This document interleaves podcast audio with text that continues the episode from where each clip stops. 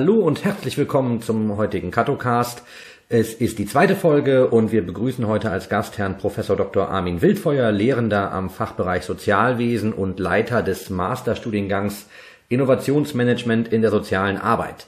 Dazu wird er uns gleich sicherlich noch viel erzählen, wenn wir ihn dazu holen. Vorab möchte ich aber auch nochmal mich ganz herzlich bei den Leuten bedanken, die unseren Kanal hier abonnieren. Das ist möglich unter www.kato-cast.de.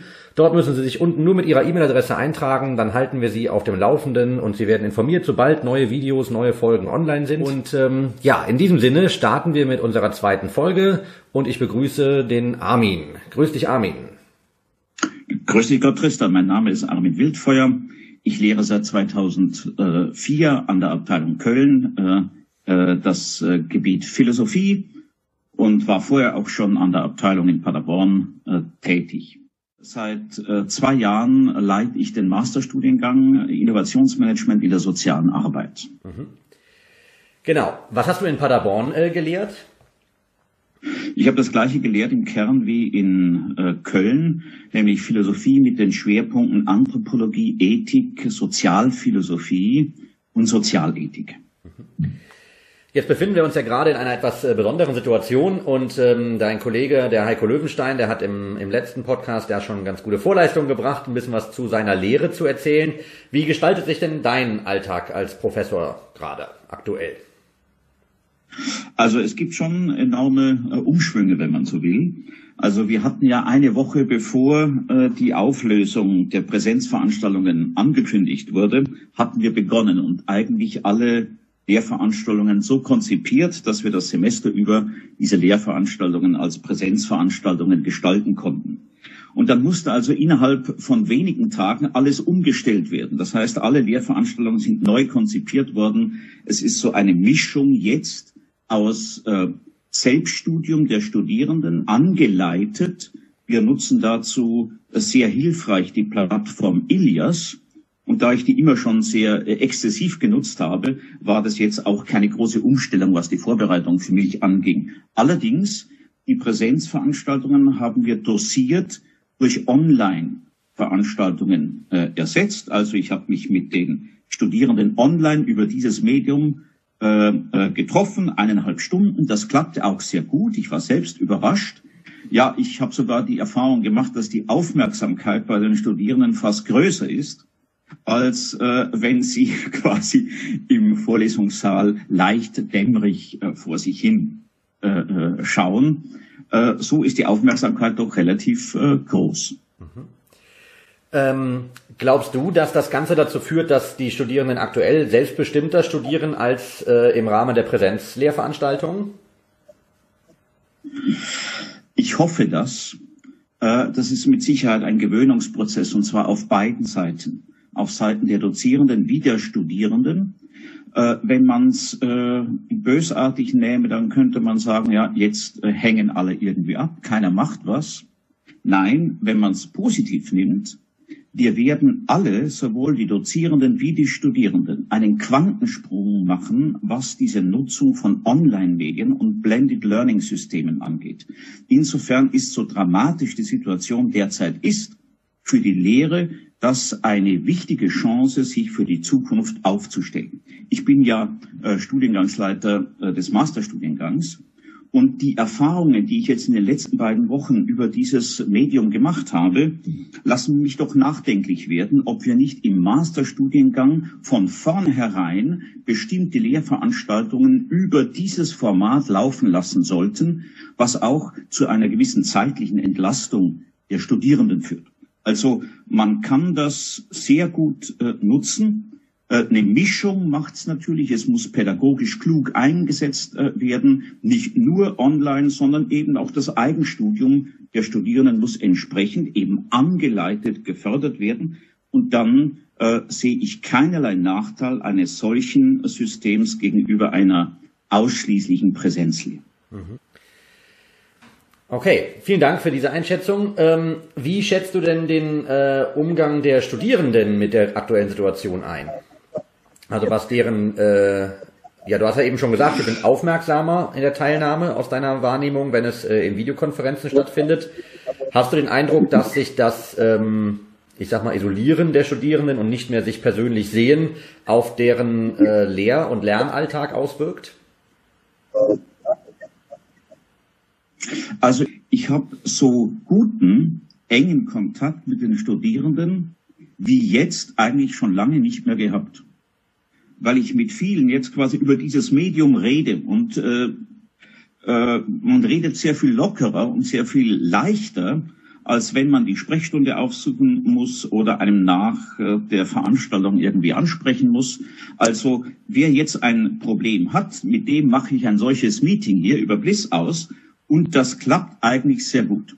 Also ich bin eigentlich ganz zufrieden. Was die Situation der Studierenden angeht, naja, wir haben ja einen ganz bestimmten Typ von Studierenden, die eng äh, bereits an Personen arbeiten. Die hängen in Einrichtungen drin, die verdienen sich Geld nebenher. Und da, wo die zurzeit unterwegs sind, geht es jetzt drunter und drüber und besonders dramatisch zu. Also eigentlich ist die Belastung unserer Studierenden in der derzeitigen Situation äh, viel größer als im Normalfall. Und zwar nicht über das Studium, sondern äh, über ihre sonstigen Tätigkeiten in den Feldern, in denen sie unterwegs sind. Insofern äh, rechnet man diese besondere Belastung ein, ist natürlich ein solches Blended Learning System für deren Zeitmanagement auch einfacher zu handhaben, als wenn es ganz bestimmte feste Veranstaltungen gibt, zu denen sie sich hinbewegen müssten. Also sie können abends äh, sich die Dinge äh, erschließen und erarbeiten oder sich auch die Lehrvideos anschauen. Also äh, eigentlich für diese Situation ist unser Blended Learning System in Kombination mit, mit, äh, mit Ilias eigentlich eine sehr gute äh, Chance, äh, auf die äh, Umstände adäquat zu reagieren. Okay.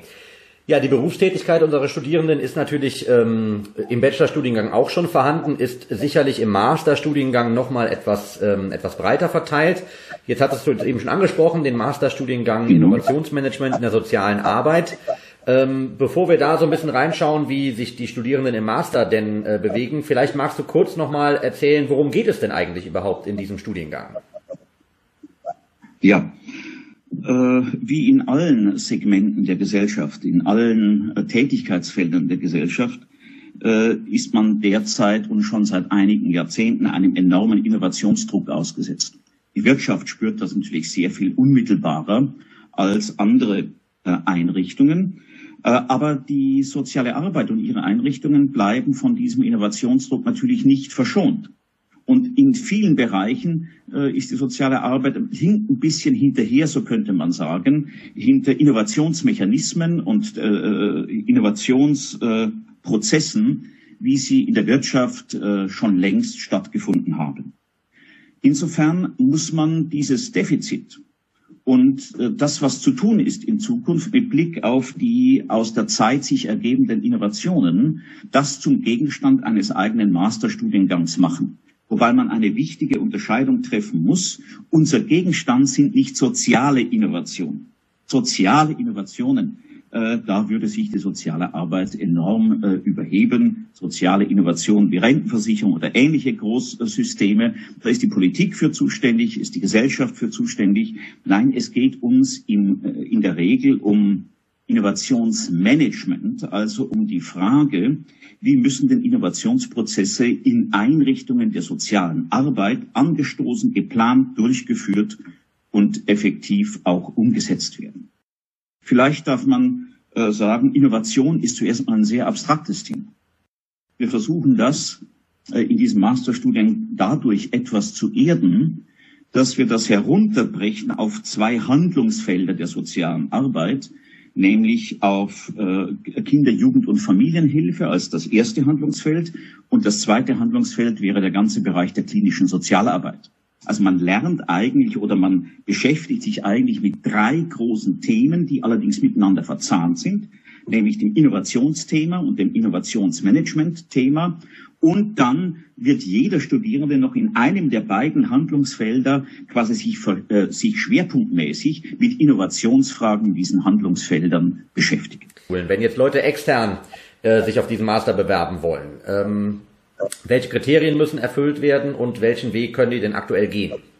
Also wenn Sie unmittelbare Informationen wollen, dann empfehle ich immer, sich an die Homepage des Masterstudiengangs zu wenden. Äh, das findet sich auf der Homepage der Kato, der Katholischen Hochschule Nordrhein-Westfalen. Aber äh, es gibt auch eine eigene äh, Internetadresse dafür, nämlich www.masa-innovationsmanagement.de. Also www maser-innovationsmanagement.de. Dort finden Sie alle äh, Informationen zum Ablauf der Bewerbung. Also, es geht ähm, in diesem äh, Videopodcast ja nicht nur um äh, Studium und Lehre, sondern auch um euch persönlich, euch als, als Menschen, nicht nur als Professoren. Äh, und deswegen haben wir vorher ähm, Studierende gefragt äh, oder gebeten, mal Fragen an euch zu richten. Und eine der ersten Fragen, die da kam, nicht die erste, zu der komme ich gleich, äh, eine der ersten Fragen war aber, wo du denn lieber lehrst, im Bachelor- oder im Masterstudiengang? Das kann man so einfach nicht beantworten und das eine dem anderen vorziehen. Beide Formate haben ihren eigenen Reiz. Das merke ich immer, wenn ich im ersten Semester im Bachelorstudiengang die Frischlinge, wenn man so will, äh, habe, um mit ihnen dieses Anfangsprojekt im Modul 2 zu machen. Und meine Erfahrung ist immer, dass die Studierenden hoch gespannt sind, hoch neugierig sind. Ja, Wissbegier ist zu der Zeit äh, für die Neuankömmlinge an unserer Hochschule immer noch eine ganz wichtige Tugend. Und äh, leider verliert sich das so ein bisschen im Laufe äh, der äh, Semester. Also, aber insofern, ich bin sehr gerne äh, im ersten Semester im Bachelorstudiengang, natürlich auch in allen äh, anderen Semestern.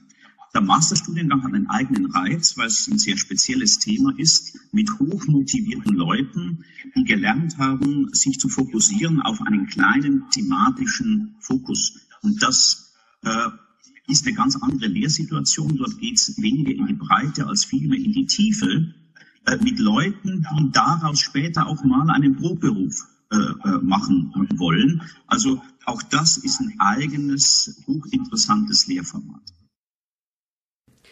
Okay, vielen Dank für die Einschätzung. Ähm, die zweite Frage ist, ähm, jetzt bist du ja für die Studierenden an der Hochschule sehr präsent, äh, tauchst, ähm, ja, wie du richtig sagst, zu Beginn des Studiums auf, aber ja auch in den fortschreitenden Semestern, in, in Seminaren, dann im Master. Ähm, und äh, was unsere Studierenden oder die Studierenden, die geantwortet haben auf meine Bitte, auf jeden Fall auch interessiert hat, und zwar äh, auch mehrere, ist, was machst du denn eigentlich, wenn du nicht äh, in der Hochschule bist und lehrst, ähm, in deiner Freizeit? Also ich bin als Professor in der glücklichen Situation, dass ich eigentlich nur ungern zwischen Freizeit und Arbeit unterscheiden würde. Alles, was ich tue, Arbeit in Anführungszeichen, empfinde ich nicht als mühsames Geschäft. Das geht mir eigentlich relativ locker von der Hand und ich lebe da drin wie selbstverständlich. Man muss mich da nicht hineintreiben. Insofern suche ich auch nicht die Freiheit als Abschaltmöglichkeit von meiner Arbeit. Ich kann immer denken und überall denken zu jeder Zeit. Ich könnte nicht sagen, äh, in der Stunde mache ich das in der nächsten das, sondern es ergibt sich. In gewisser Weise ist eine Lehrtätigkeit auch eine künstlerische Tätigkeit, die, naja, die den Augenblick, den Kairos braucht, um gute Einfälle zu haben. Und dieser Kairos lässt sich eben nicht auf ein äh, äh, Beschäftigtenverhältnis oder Angestelltenverhältnis bringen mit ganz fixen Arbeitszeiten. Und äh, die allererste Frage, die kam, ähm, und äh, ja, ich habe äh, den Eindruck, dass wir hier im Laufe der, der Videofolgen ein kleines Menü zusammenstellen werden, nämlich die war, was soll ich heute kochen? Ähm, und deswegen möchte ich dich bitten, jetzt deine ganz persönliche, was mache ich denn mit oder an meinem Herd Empfehlung an unsere Zuschauer auszusprechen. würde ich, glaube ich, die Pinos vom äh, Weingut Ziereisen im Markgräflerland empfehlen wollen. Ich muss vielleicht sagen, dass ich selbst nicht koche. Und das ist auch gut so. Für mich und für die Menschheit ist das gut, dass ich nicht koche. Auf der anderen Seite, wie man auch sieht, esse ich sehr gerne.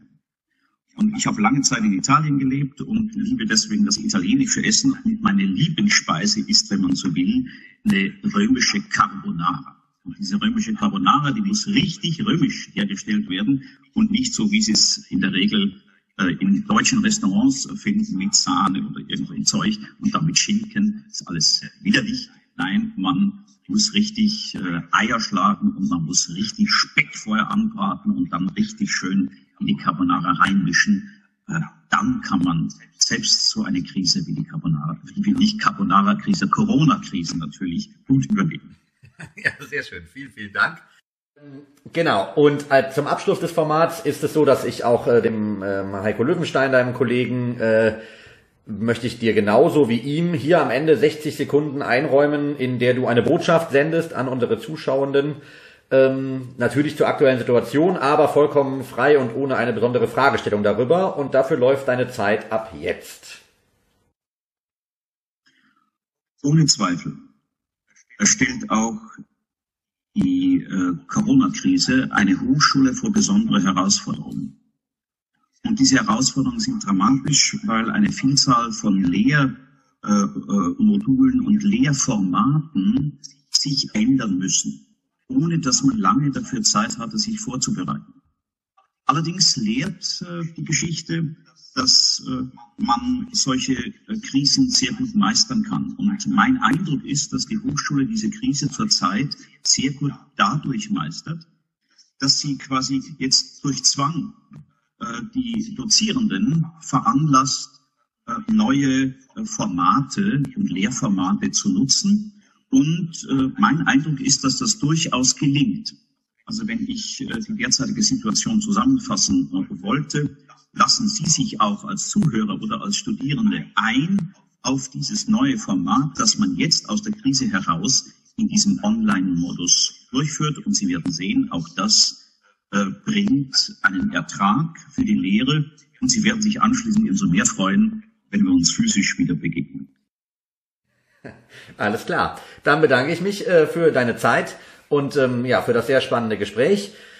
Und äh, ja, hoffe, dass wir uns ähm, auch bald persönlich wiedersehen und wünsche dir bis dahin weiterhin viel Erfolg in deiner Lehre und in deiner Forschungstätigkeit. Mach's gut, Armin. Tristan, ich danke dir für das angenehme Interview. Mach's auch gut.